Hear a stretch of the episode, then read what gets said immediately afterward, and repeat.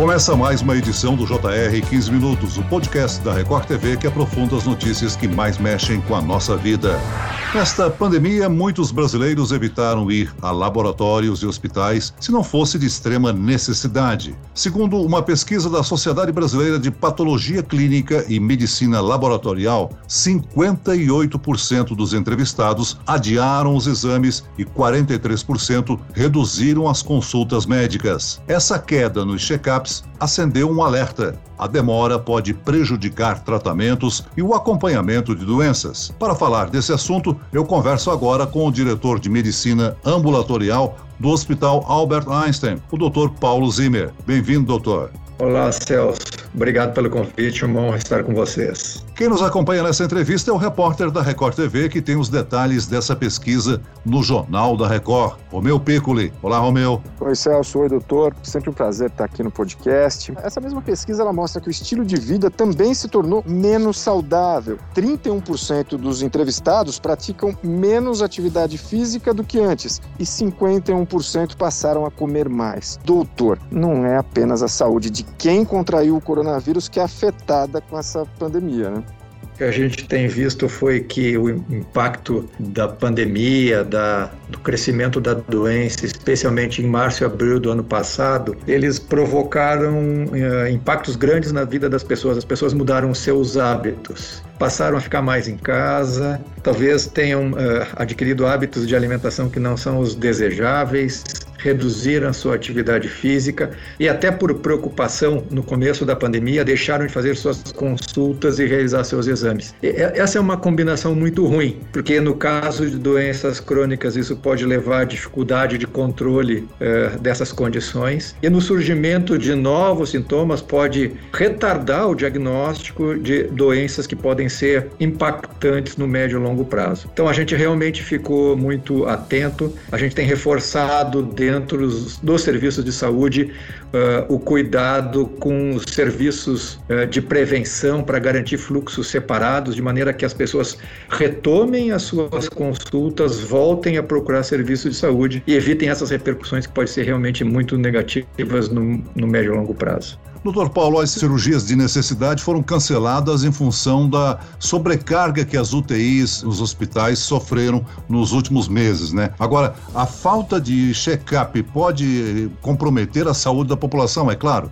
Então, dentro da mesma linha, né, Celso, sim, a realização de cirurgias eletivas em algum momento ela tem que ser retomada para que a pessoa volte a, a recuperar a função eh, que poderia ser comprometida em função de não realizar o procedimento. E aqueles pacientes que deixam de fazer os seus exames periódicos também podem sofrer impacto relacionado eventualmente a uma falta de orientação de estilo de vida adequado, em realização de diagnósticos precoces e quanto mais cedo o diagnóstico uh, maior é o risco da pessoa conseguir controlar bem a sua doença ou de eventualmente ter indicação de fazer algum outro procedimento e isso ser impactado por atrasos. A gente tem realmente muita preocupação com esses gargalos em que a pessoa deixa de fazer o, o seu, uh, realizar a sua consulta ou o seu procedimento. Por isso a gente tem estimulado muito, garantido garantido fluxos e recomendado que as pessoas voltem a fazer suas consultas. A gente tinha comentado um pouco que eh, uma das boas novidades dessa pandemia foi uma adoção mais intensa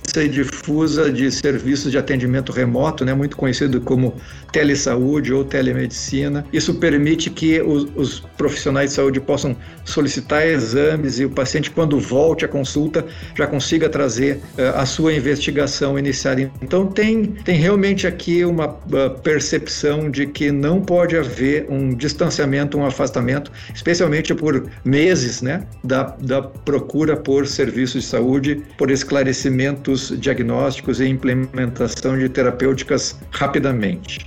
Doutor, nessa pesquisa, quarenta e três por cento dos entrevistados com alguma doença crônica dizem ter interrompido o tratamento e admitiram ter reduzido as idas aos médicos. Quais são essas doenças que mais preocupam, essas doenças crônicas? E quais os efeitos, os impactos para essas pessoas? Então, na linha das doenças crônicas, aquelas condições cardíacas, né? Eventualmente insuficiência cardíaca, hipertensão arterial, doenças respiratórias como uh, enfisema e bronquite, as doenças endocrinológicas, muitas vezes caracterizadas por quadros de diabetes, algumas doenças gastrointestinais, É, em que o paciente tem um quadro crônico. E uma preocupação talvez adicional é aquele paciente que tem um diagnóstico oncológico e possa sofrer atraso ou ter repercussão da dificuldade de acesso. Então, o que a gente é, costuma ver quando há uma interrupção ou há um distanciamento é, da pessoa que tem uma condição dessas do seu serviço de saúde é que ela deixa de fazer a utilização correta das medicações ou ela deixa de fazer um controle através da utilização de uh, investigação diagnóstica, um laboratório, uma imagem, e essa combinação pode causar descompensação da doença crônica e deixar a pessoa numa situação aguda, que eventualmente ela precise inclusive chegar no pronto-socorro, ou que ela passe por um quadro de uh, não controle, não manejo adequado ao longo do tempo, e isso uh, se prolongue e cause aí sim uma uh, descompensação ou uma dificuldade na retomada do controle adequado. De qualquer forma, a pessoa com doença crônica ela tem que continuar sendo assistida. O senhor citou a telemedicina, né? Essas consultas, enfim, mas o que o senhor poderia falar? Qual conselho o senhor daria para quem está com aquele dilema de, olha, preciso fazer um exame, preciso estar no tempo do meu check-up, mas eu tenho medo de me arriscar e ir a um hospital? O que o senhor falaria para essas pessoas? Então, não deixem de procurar o serviço de saúde, especialmente aqueles que conseguiram se organizar com fluxos, contemplando o atendimento de pacientes com casos suspeitos ou confirmados de, de, um, de um caminho, e aquele outro de pessoas que não têm a suspeita em outro, de maneira que essa combinação ela seja uma combinação segura. Na dúvida, vale um contato prévio para saber se essas medidas estão sendo tomadas. A grande maioria dos serviços tem isso implementado e ele é basicamente um conjunto relativamente pequeno e importante de medidas, né, como aferição da temperatura na chegada, trocar ou oferecer máscara, oferecer álcool gel e manter os ambientes com o menor número possível o distanciamento das pessoas para que essa combinação gere o menor risco. No momento em que chega, garantir que uh, essas medidas tenham sido implementadas e que os profissionais tenham sido adequadamente orientados para saber orientar o paciente que chega com uma suspeita de quadro respiratório para que ele seja atendido de maneira que não comprometa a grande maioria das pessoas que está buscando o seu serviço de saúde. E, de novo, utilizar muito dos canais, como, por exemplo, esse, muito bacana, para que a gente passe a informação correta. A preocupação que todos temos é que excesso de uh, notícias negativas possa impactar de maneira talvez até ainda pior aqueles que precisam efetivamente dos cuidados de saúde, de novo respeitados aqui, resguardados aqui, fluxos adequados para atendimento dentro de serviços de saúde. Agora, doutor Paulo, é evidente que se o paciente receber uma indicação do médico de que a cirurgia não é urgente, é melhor esperar para fazer daqui a alguns meses ou, de repente, no ano que vem, né?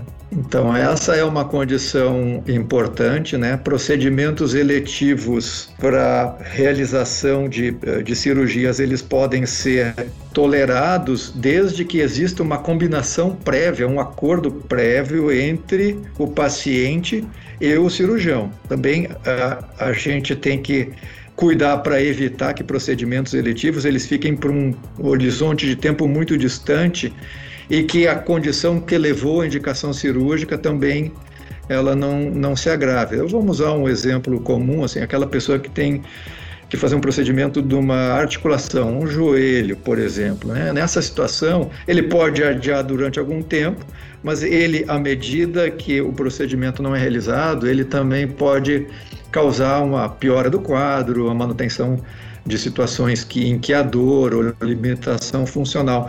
Então, buscar aqui, Celso, um equilíbrio entre a realização do procedimento e evitar que isso impacte na, impacte na rotina e, e, e talvez prejudique a atividade daquela pessoa. Acho que aqui o, o, o ponto de equilíbrio é importante entre o paciente e o cirurgião que está indicando o procedimento. E aí seria interessante que esse indivíduo que vai fazer uma operação do joelho, que não é urgente, ele se vacine primeiro para depois se submeter à cirurgia? Essa é uma, é uma questão que tem surgido de maneira bem frequente à medida que os grupos etários vão sendo cobertos pelos eh, programas de vacinação. A gente vai observando uma redução cada vez menor de pessoas que chegam com eh, exposição em função de não estarem vacinados. Por outro lado, a grande maioria dos hospitais também adotou protocolos de prevenção em que o paciente colhe um exame de P C R alguns dias, dois ou três dias antes da cirurgia,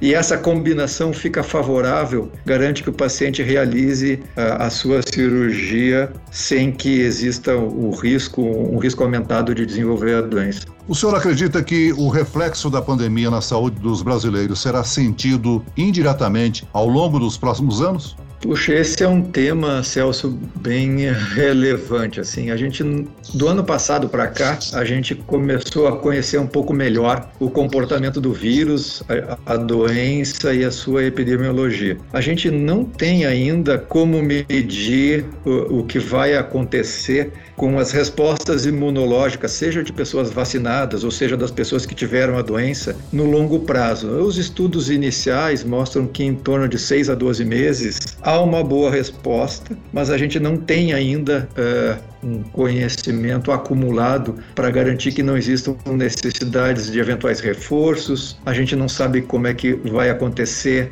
na prática a circulação de eventuais novas variantes. As notícias que a gente tem são que as vacinas disponíveis no Brasil, uh, elas atendem, elas cobrem bem uh, os vírus que estão em circulação. Então, acho que assim, a minha tendência é ser mais otimista e achar que a gente vai conseguir retomar boa parte das nossas atividades. Provavelmente não do mesmo jeito, né? Então, os encontros, as atividades presenciais, elas vão acontecer talvez de uma forma um pouco, um pouco mais eh, não presencial, com turmas mistas, mas há uma expectativa bem positiva eh, no que a gente tem visto recentemente para o final do ano e especialmente no começo do ano que vem, quando o programa de imunização ele for avançando e a gente vê uma cobertura vacinal maior. A exemplo do que a gente tem visto em outros, em outros países, né? Israel e Inglaterra são bons exemplos do que está acontecendo uh, nesse sentido. Doutor, esses, digamos, efeitos colaterais da pandemia, ou seja, a pessoa que não foi, que não contraiu a covid dezenove, mas acabou tendo uma outra doença por conta de hábitos não saudáveis, enfim, isso já impacta os hospitais ou ainda não se tem essa percepção? Então, a gente teve um impacto no ano passado que foi uma redução muito grande nos meses de abril e maio dos volumes de atendimento, inclusive em pronto-socorro, né? Pessoas que deixaram de ir em situações agudas, eh, por exemplo, com um quadro de dor sugestiva de infarto, ou sintomas neurológicos que apontassem para um A V C, infecções que chegaram no estágio um pouco mais avançado. Isso não tem acontecido mais na mesma intensidade do que no ano passado. Acho que reflete um pouco do conhecimento que a gente tem e que o público em geral tem sobre a doença. Isso tende a reduzir ao longo do tempo, ou seja, as pessoas estão deixando de evitar, né, as, as consultas em situações agudas, mas elas estão acumulando outras, outras doenças, né? E nós conversamos um pouco sobre isso, assim, o estilo de vida da pandemia, ele está piorando um pouco a qualidade de vida das pessoas, né? Em função de alimentação, em função de redução de atividade física e em função de quadros de ansiedade, eh, algum grau de estresse, eventualmente manifestações de depressão em função de uma mudança significativa e ao longo de muito tempo em como as pessoas interagem umas com as outras. Essa combinação, ela é preocupante, porque ela vai trazer pessoas que podem chegar numa situação de dificuldade de controle, né? Isso tem preocupado já as instituições de saúde. Então a gente está olhando o que vem na sequência e imaginando que a gente deva estar atento a esse grupo de pessoas que vocês bem comentaram aqui. Eu acho que o nosso podcast alertou as pessoas que devem manter um controle e uma preocupação com a saúde, seja fazendo o exame, seja comparecendo à consulta e recebendo orientação se precisarem fazer a cirurgia com urgência, né? Muito bem, nós chegamos ao fim desta edição do quinze Minutos. Agradeço a participação do diretor de Medicina Ambulatorial do Hospital Albert Einstein, doutor Paulo Zimmer. Obrigado, doutor. Eu que agradeço, foi uma honra ter participado com você. E agradeço a presença do repórter da Record T V, Romeu Piccoli. Romeu? Celso, doutor Paulo, muito obrigado. Mais uma vez é sempre um prazer estar aqui. Esse podcast contou com a produção de Homero Augusto e dos estagiários David Bezerra e Larissa Silva. Sonoplastia de Pedro Angeli. Coordenação de conteúdo, Camila Moraes, Edivaldo Nunes e Luciana Bergamo. Direção de conteúdo, Tiago Contreira. Vice-presidente de jornalismo, Antônio Guerreiro. E eu, Celso Freitas, te aguardo no próximo episódio. Até amanhã.